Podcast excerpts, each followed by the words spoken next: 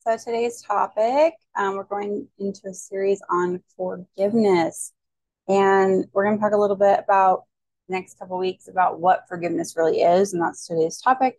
Um, next week's topic is who is forgiveness for.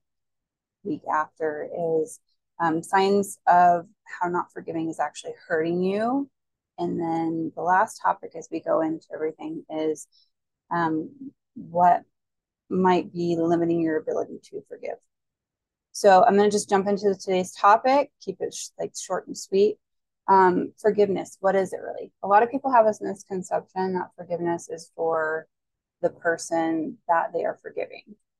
Um, what happens when we can't forgive someone is we are constantly bringing up the situation that happened to us. Let's go to extremes. Um, it's a little bit heavy topic. Um, I know a lot of people struggle with this. Therefore, we have a actual seven dollar course that is on our um, website. It is linked in our show notes on each of these episodes, and like all the episodes previously, our um, our shop is open. We have seven dollar courses on this topic of how to actually implement forgiveness for yourself and model it in your own life. It is hard sometimes, um, especially this with this misconception society that forgiveness is something other than what it is. So I'm going to um, share with you how I have forgiven, how I have learned differences in forgiveness and what forgiveness actually is. And these are my personal opinions. You do not have to agree. Um, I hope you still love me regardless, but I guarantee you if you're struggling with forgiving someone, if you are having some emotional distress in your life, forgiveness is the first step and our course will help you work through that, um, whoever it is, whether it be someone else that did something to you, abused you, or um, honestly, even yourself. So let's jump into it. Forgiveness. A lot of people think forgiveness is for the person that hurt you. When you choose not to forgive that person, you are taking the situation. Um, let's say you were raped. You're raped at 14. Um, the person that took that from you um, there you go on their life. Let's say you never even, um, let's say worst case scenario, it's uh, pretty close to home here. Um, it's a family member. And you have to see this family member at Christmas every time because you try to tell your parents and they didn't listen to you or they said um, that you made it up or that you're exaggerating or oh no, that person couldn't have possibly done it. Say it's an uncle or a cousin or sometimes um, sadly a brother or a stepbrother um, or a dad that happens quite often sadly. And you um, have been raped. So you maybe never told anyone maybe you told your family and they didn't believe you whatever the situation but it's hard and it's painful. Maybe you grew up in a home where your mom did drugs and um, was never home or put you in unsafe environments. Um, and it's this hard this hard reality that if that this feeling that if this person loved you if um as your mom you would think that they would want would want what's best for you. But the thing is is um very selfish behavior and in harm's way. A lot of things happen that we don't talk about all these horrible things behind closed doors. Um so forgiveness it's a hard topic. Somebody hurt you um, and they didn't just hurt you, they change your life outcome ultimately. And that's why it's such a heavy topic is they not only just took this innocence away from you or whatever, but they or hurt you. They altered what your life could have been. Um, a lot of times forgiveness too, if we feel like we've been wronged, we we think that um,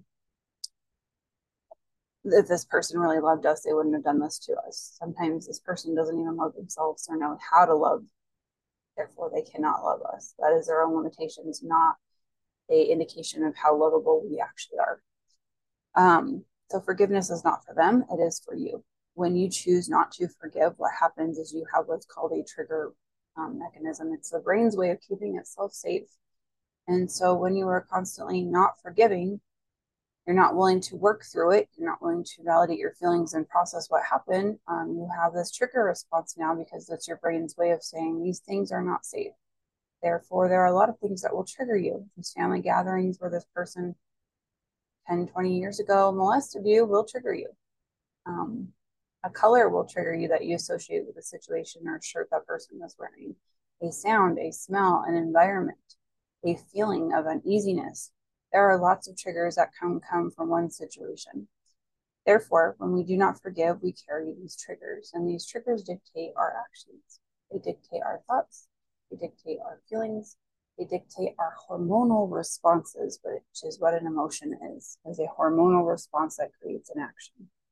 Um, so when we choose not to forgive, um, we not only carry around these lovely triggers that now dictate our actions if we are triggered and we lash out in certain ways because we feel unsafe, um, but now we are giving this situation, not only this situation that happened to us, but this person that hurt us. We are giving them back all the power over us because now they are not only hurting us this one time, but they are continuing to hurt us because we choose to carry around this pain. Years later, after the situation has happened, this person still has emotional control over us, and we are actually psychologically reliving the situation over and over in our minds. You know, our brains do not need something to actually occur for us to relive it physiologically. And that is what is happening when you relive triggers because you cannot forgive. So please tell me forgiveness is for the other person. It's not. It's for you. It's so that you can let go.